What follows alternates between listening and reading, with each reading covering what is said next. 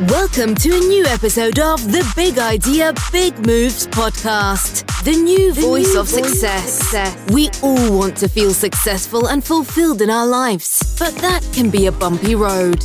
Through the experiences, journeys, and advice of our guests here on Big Idea, Big Moves, we will help you get a jump start on experiencing and cultivating whole life success. Be ready to take notes. Every episode has action items that you can apply to your own life right away. Okay, let's get this started. I will now pass you over to the host of Big Idea, Big Moves, Jamie Allison. Hi again, everybody. I'm Jamie Allison, and this is the Big Idea, Big Moves podcast. This is the destination for high performers. We talk to people from different genres, different niches, just people doing really cool things in their space. Um, we've talked to CEOs, we talk to athletes, we talk to entrepreneurs, just people that are really making an impact in their areas. I talk a little bit about some of the things that uh, they've experienced through their journey and, and things that hopefully we can translate into our own lives as well. Um, so I know I have one of those today, really cool story that that I know we're going to go into. Um, just before we jump into that, if you've been listening to the podcast for a while, you'd know that uh, we have a connection with Epitome Sportswear. And um, the thing that really appeals um, to us about them, two things really. One is that their their kind of sportswear isn't just kind of high performance; it's also things where um, for those people that are just trying to have kind of some whole life success and um, be able to go out and hike and and maybe go uh, watch their child's um, hockey game, whatever it happens to be um, you know that you'll find something there that uh, that I'm sure that uh, will fit that. Um, the other side is is that they uh, think that it's very important to give back to the communities they serve, as do we, and they are working to impact the inequities and opportunity um, for girls and women in sport. And for that reason, a portion of their profits go directly to organizations and initiatives that support girls in sport. So um, really cool from that end. So you can take a look in our bio. You can go directly to there, and uh, or you can go um, directly to their website, which is Epitome Sportswear, E P I T O M E sportswear.com. So check that out and um, hopefully make an impact at the same time. Uh, so I'm really happy to have Sarah Villani. Um, she's fresh off an appearance at the Winter Olympics, where she and her partner placed 12th in the two-woman bobsleigh event. Um, she made her IBSF World Cup debut uh, in January of 2021. Lots of funky stuff around the pandemic and everything else that I'm sure we'll talk about. Um, and that at the time was with uh, Christine de Bruin. She achieved a, a career high fourth place finish at that time. And during last year's World Cup season and the Olympics, um, she was reunited and paired with Melissa Lotholz. Um, before bobsleigh, she uh, won the Canadian Junior title in the heptathlon in 2015 and went on to finish sixth at that year's Pan Am Junior Championships.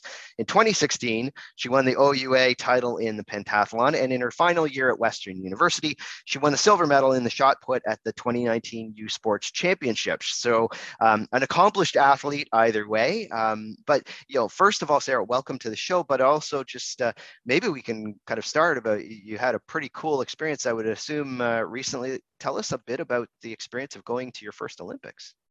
Yeah, uh, thank you so much for having me. Um, yeah, the Olympics, from what I was told, it was very different com- uh, compared to past Olympics and even just past World Cup seasons. Like obviously with COVID, it's just so different. Yeah. Um, I really, I had a wonderful time. Um, it was, yeah, it it truly never really hit me that I was at the Olympics. Um, I think partly just because the way that the villages were set up, we were with the um, the bob the other like the bobsleigh athletes, the skeleton athletes, the luge athletes, and um, ski alpine was there as well.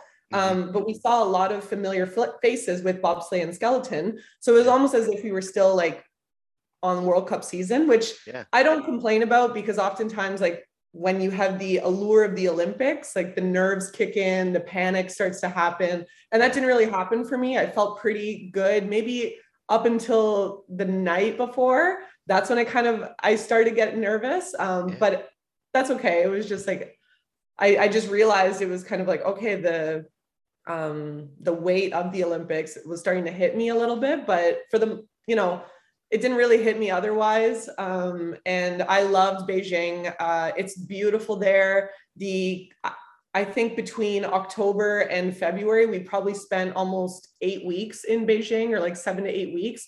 yeah. we probably had four bad days of weather. Like, yeah. and I use that loosely. It was just kind of like a little rainy or a little bit gloomy. Um, or like just snowing. Otherwise, it was always sunny. Um, the mountains are absolutely beautiful, and honestly, it's my favorite bobsled track. Like it's such a fun track. Really? Well, and, yeah. and so that's the one thing a lot of people wouldn't think of is is also that yeah because of how things were done this year is that you you would have had a connection with your team that's probably even you know it's it's like a regular kind of season event for you and and you know with some heightened piece once you start thinking about it but um you know did, did you find uh, because you went through the pandemic at a time, uh, uh, you know, you didn't, um, um, you know, uh, some of the teams, and, and, I know the Canadian team didn't get to compete as much for a period of time as maybe a few of the others and things like that. Did you find, um, you know, was the team building part, was it easier, harder during that time period? And what was it like leading up to the Olympics? I think within Team Canada, we've done like, we're pretty good at um, managing like personalities and like getting along with each other uh, I would say like majority of the time. Um, we are on the road. Like this past year, like I had been gone from Ontario for I think eight months, give or take, and I think I was away from Canada for about four or five months. So it was a long time on the road, um, and obviously like with heightened stresses and stuff, it's just it's it's a long time away from home. Yeah. Um, but team building, like I would say like we do a really great job like the athletes are doing really well at like getting along and like um yeah just in like being good with like cool with each other i guess yeah um yeah. and then but what i found was it's difficult like at, again as i was told like even my experience with bobsled has been completely different than past years mm-hmm. just because we can't really interact with the other like international athletes right so that was an aspect that I was missing. And I actually got the opportunity to go to Lake Placid just recently to learn how to pilot a bobsled. Yeah. And I got to interact more with the other athletes. Um, and I realized I was like, wow, like this is what I was missing. Like, yeah, um, this like where you make friends from around the world and like you tell stories and like you have the same experience and yet different. And like, um, I didn't realize that until, or like I didn't truly get to experience it until Lake Placid. Yeah. And and that's um, one thing that you did mention about learning to pilot. Is that is that something that you want to be able to do? Because obviously there there is a uh, once you get more experienced and things like that, that is something that uh, is a bit of a progression in your sport as well. Is that something yeah. that you have as a goal?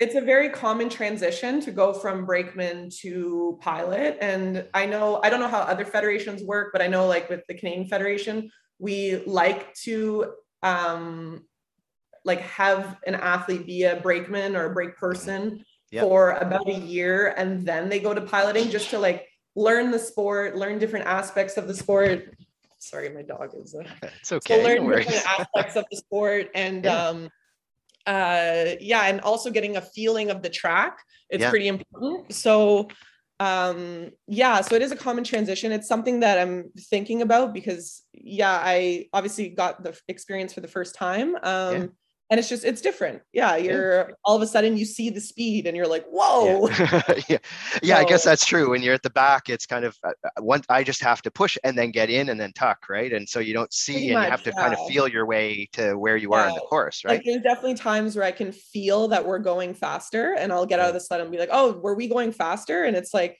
oh yeah like yes we were. Or maybe it was like ah it might have just been like like the ice isn't necessarily faster it was just a better run or like the runners are a little bit better like but yeah it's like you can definitely like feel it but i've never actually seen it coming at me and it's like whoa that's different. I bet i bet. Oh. uh, now one thing that you have uh, your sport is um is one that uh, a lot of people are have excelled in other sports before they kind of yeah. jump into bobsleigh. So um and and i know obviously from what we said before you were like that. Um talk to us a little bit about how did how did you find it? How did you find that was a sport that was even something that you wanted to do? And and what was the transition like for you? Yeah i actually um never wanted to do bobsled. Yeah. I remember seeing it on tv it's super cool to watch. And like i think the classic like disney cool runnings movie like so yeah. many people know that and unfortunately always bring it up when i say i do bobsled. And it's like ah yeah okay.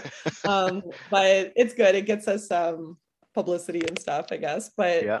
um, yeah, so I never really envisioned myself, um, frankly, going to the Olympics at all. Like I used to be a gymnast, and as I've said to people, I was a really bad gymnast, like in the sense that in the sense that like I didn't necessarily place very well. I was way too tall for the sport. I was too inflexible. And I actually ended up getting quite a few mental blocks as I was getting taller and stuff. And yeah. so I didn't you know, I wasn't constantly on the podium in gymnastics. So I never thought that I could even like compete for Canada, let alone like Olympics was off the table. Yeah. Um, and then when I saw bobsled, it's like, oh, like that's for crazy people. Like that's like, like, that's for extreme, like extreme adrenaline junkies kind of thing. Yeah. And essentially in 2018, I did this um I call it a combine. It's it's the RBC training ground, mm-hmm. and it's I it's kind of like an OHL or NFL combine, yep. um, where they t- test like just your raw physical power.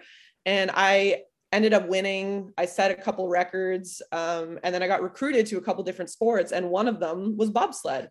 And I got to experience what it was like to go down in a bobsled in December of 2018. And my first run down was actually a crash. Um, oh, really? yeah. And like, um, a lot of people, like, especially other bobsledders, you tell them that, and you're like, they're like, wow, good on you for coming back. I'm like, yeah, I, I don't know. I was like, well, we were going slow though. And they're like, yeah, but still your first time and you crashed and then you came back. I was like, yeah, they're like, good, good for you. Um, but yeah, so I finished the week um, as a brakeman in the in that experience experiential week. And then I went home and I was like, I told my mom, I was like, I'm gonna do bobsled. Yeah. so that's and then I finished my university degree, um, finished with shot put, where I got second at the university U Sport um, competition. Um, and then that summer, I started kind of more training specifically for bobs or like adding in more specific bobsled training, which was yeah. more just adding in more sprinting because yeah. I was doing javelin throw as well. Um, so I just had to sprint more.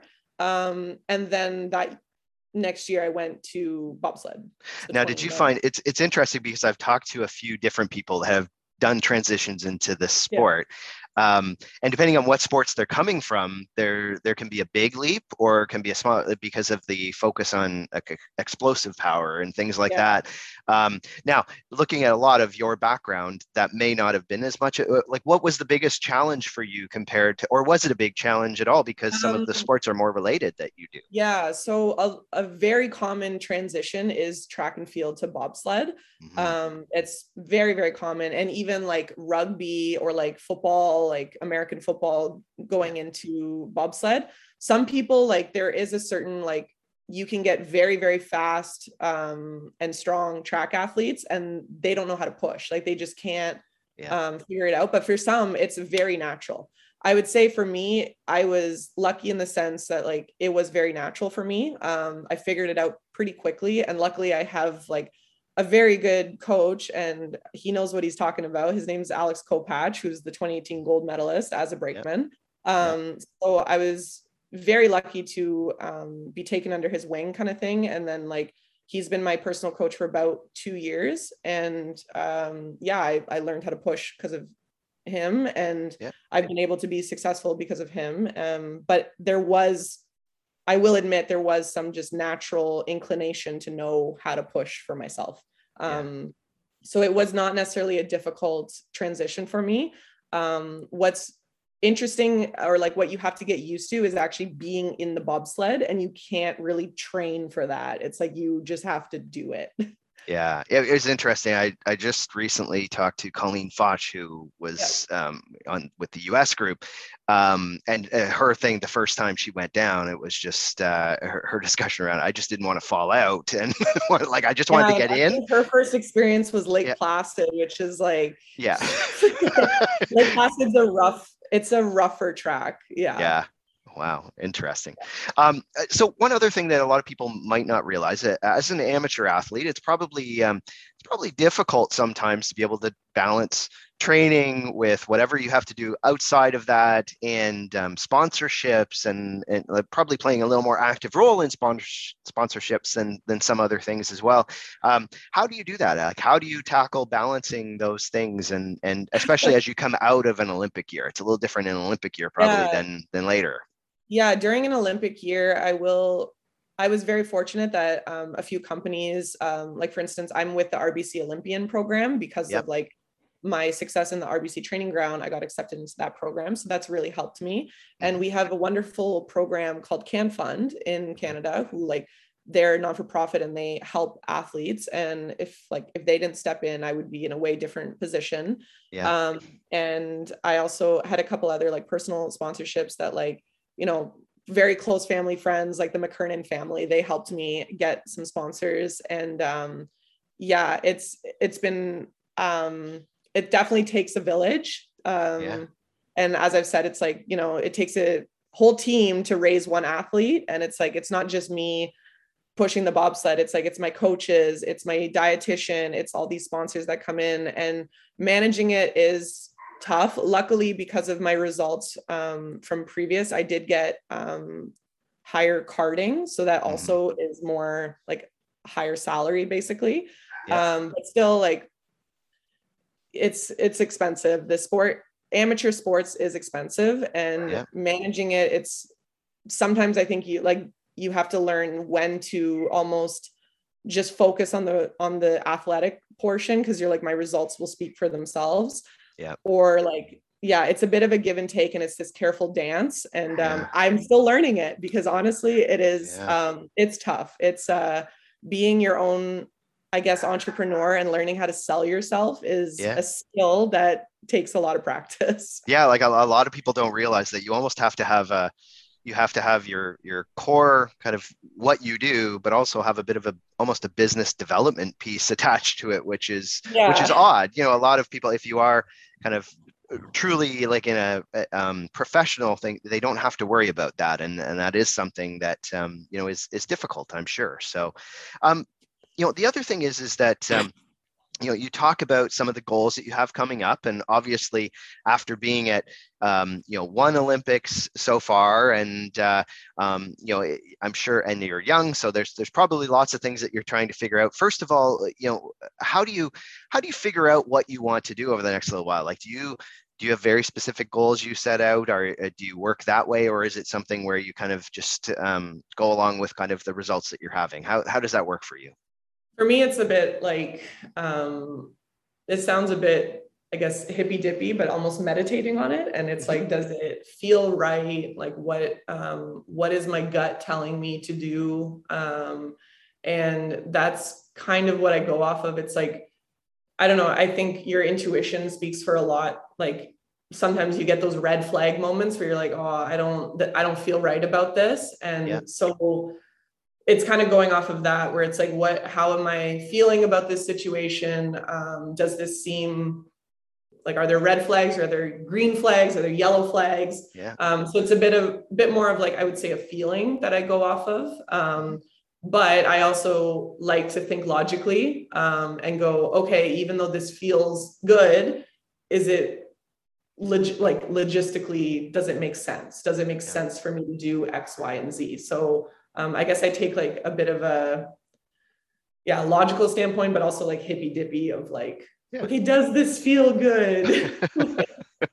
yeah well and that's i think most people do they might just not admit that that's how yeah. they kind of go through it that's uh, but yeah. that's that's exactly it I, I, mean i think it's it's kind of a mix of the two i think you have to have that um you know one one thing that uh, i'm sure especially heightened during the olympics but at any time is that um you know you are uh, you're a, a young female athlete that has done lots already lots of um, i'm sure young girls were watching during kind of the olympics and uh, and the run up to that.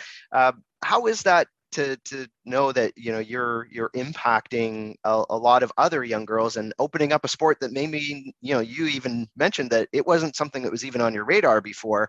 Um, your story probably ins- will inspire others as well. How, what's what's that like I genuinely hope that I inspire girls to stay in sports. Like, again, I come from a gymnastics background, and it's very, very common for girls to stop at about 13. Even like in most sports, it's like we stop around 13. Mm-hmm. Um, and I remember when I was gymnastics coaching, I was speaking with a couple girls who were around that age, give or take. And I was like, okay, like you're going to stop gymnastics. What's next? And she's like, what do you mean? And I was like, well, what sports would you like to like do you want to continue doing sports and she's like i don't know maybe I just don't know what I would do. And I was like, well, have you thought about track and field? Like a lot of gymnasts become pole vaulters. Mm-hmm. And um, she's like, oh, is that why the, the school coach keeps asking me to do pole vault? And I was like, yes, that's exactly why. um, so I really like, even a girl that I used to do gymnastics with, she is a bronze medalist in half pipe skiing. And like, how cool is that? She just kind of stuck with it. And um, the sports that you do as a kid can leap you into something different and wonderful. And so I really do hope that girls realize like, just because you're 13 and maybe you don't want to do figure skating anymore or swimming or gymnastics it's like it doesn't mean you have to stop doing sports it's like there are other options available um, and luckily like there seems to be um, like my experience with the rbc training ground it's like now that we have um, a program implemented like that it's like it's very easy and simple for someone to go i don't know what sport um, i could potentially transition into i'll go to this combined and see like what sports approach me. Yeah. Um, so I do, I really do hope that um, maybe I'm a part, a small part of the the story or the inspirational piece of there are more doors up, like doors are opening for you, and there are other sports you can do. Yeah. And uh, did you have um, do you have specific mentors or people that kind of have inspired you um, as as your journeys kind of started? I think I was really fortunate because my parents um, were very, especially my mom, like she was very like, if this is what you want to do, then we'll help you. So like I always had like, I guess an inclination to continue doing sports. Um, so even after I stopped gymnastics, I was doing school sports. Um, and thankfully, like my coach in high school, like Mr. Fontana, like he was very, very uh, patient with me, and he would, um, you know, especially with track and field, I would be like, I want to do shot put. And he'd be like, okay. I want to do javelin. Okay. I want to do the 300 meter hurdles. Okay. I want to do triple jump. Okay. he was really like um, helpful in that, that he would just like kind of help me navigate through and like let me try all these things. Um, Cause yeah, I don't think if I, if I didn't have like my parents and my high school coach like encouraging me and allowing me to try, mm-hmm. um, I don't know if I would have stuck with anything. Yeah, yeah. No and and that is such a big part of it is is making people feel comfortable to be able to kind of try different new things which i know we're gonna we're gonna jump into again in a second but one thing that um, I, I did wonder about is as well is that when when you're going through that kind of process um, to figure out you know what is it that you want to do? Because I, I mean i know some of it is that um, you had some injuries at one point i know and things like that. Um, there's a certain resilience that gets you through some of those things.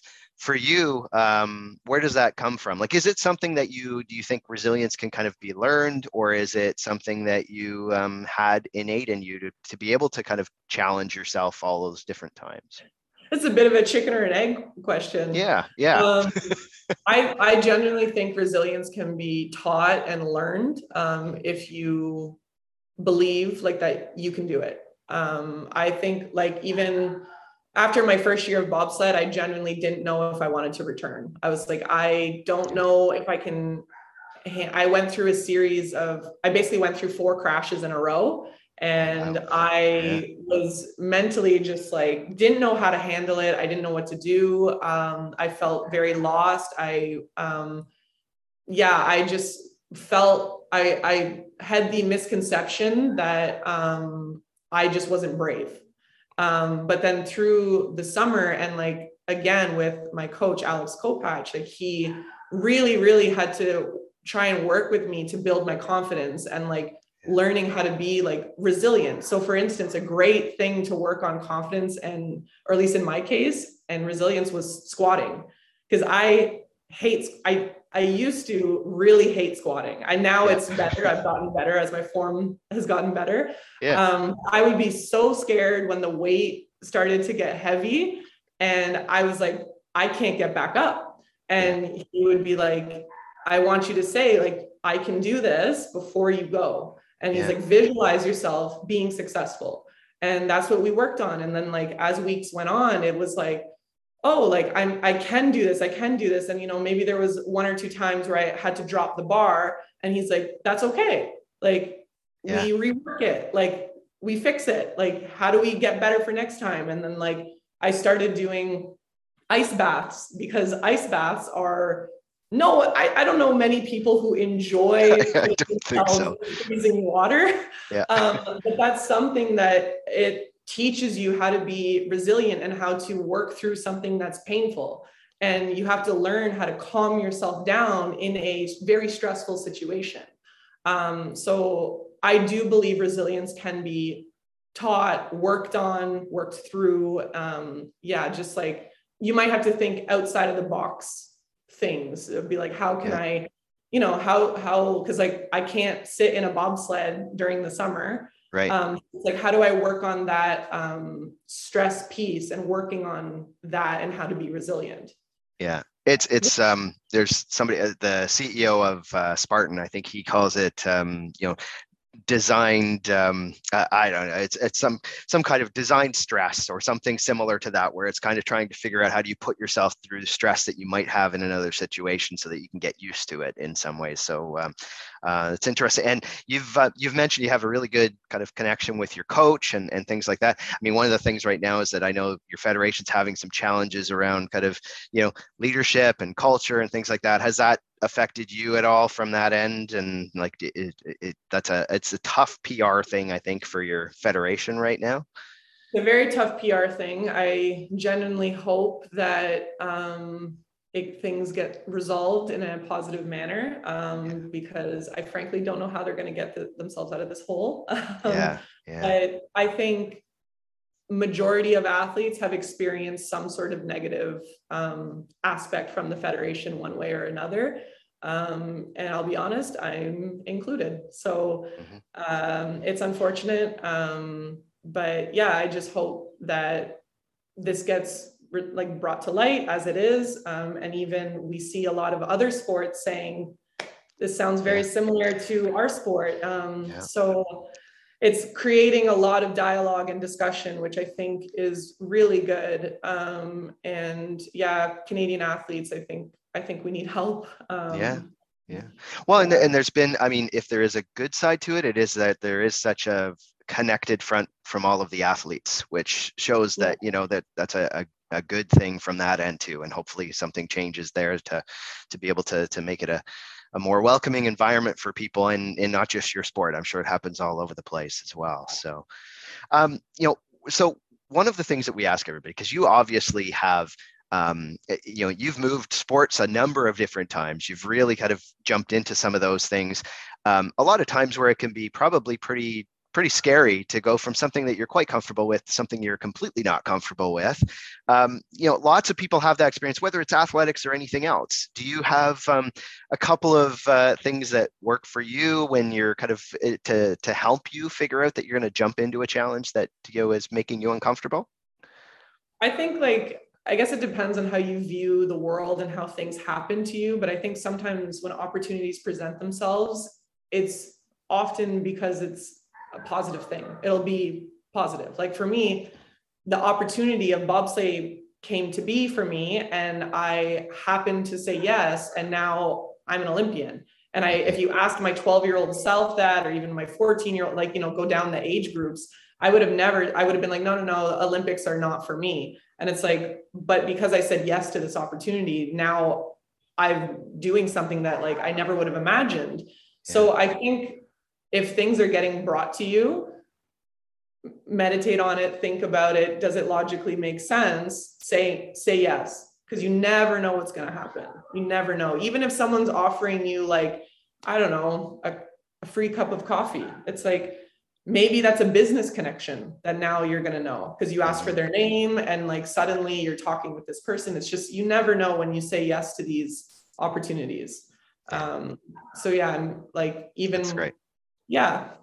Yeah. No and, and uh, you know what? It's it's kind of one of those things it, regardless of who you talk to whether it's athletes like you or uh, maybe a ceo or an entrepreneur things like that they they always say the same thing is that it's because i've been open to the opportunity and kind of pushed myself to be able to to get past the discomfort at the start because it's always been a, a almost always been a good reward at the end of it. So um, uh, if people are trying to follow you and what you're doing, you know, Sarah, I mean, I know that you're active on kind of social media and things like that. What are some of the best ways to, to be able to follow you over the next little while? Yeah, I would say I'm a little bit better at Instagram, which my handle is like a villain. Um, my Twitter, um, sort of on there sometimes, but it's like a villain 13. Essentially, if you just look up like a villain, it's either like a villain or like a villain 13. Um, so yeah, I'm yeah, I'm around social media. You know, I even I even do TikTok some every now and again once in a blue Congratulations. Uh, but uh, yeah, Instagram is a little bit, I would say, easier. Um, yeah, so that's where you can find me and follow, keep up with what I'm doing. Cool. Maybe see well, videos of my dog. yeah, like that. Yeah, the important stuff, right? So yeah, the important stuff we'll make sure that we put those in the show notes so that that way people can click right through if they if they have a hard time finding it. I don't think you will like that's it's uh, there's some great stuff on there so make sure that you follow what uh, you're doing sarah. And i know over the next little while it'll be really interesting to follow your path and see kind of how things uh, move forward. Um, you know I, I guess if to anybody listening if you haven't hit subscribe on the podcast do that right now too. We have great people like sarah every week and uh, um, you know again eh, you know i know i know actually uh, people listening won't know this but um, we're recording at a time where Sarah is getting ready to jump to the airport right now. So I so thank you so much for taking the time to do this. We really appreciate it, and uh, and have a great trip as well. Thank you, thank you so much. All right, and uh, we will talk to everybody else again on Big Idea, Big Moves. Thanks for listening to the Big Idea Big Moves podcast. Be sure to drop us a comment on Apple Podcasts and follow us on Instagram at Big Idea underscore Big Moves. We love to hear your feedback. Till next time, remember, big change comes from small, consistent actions.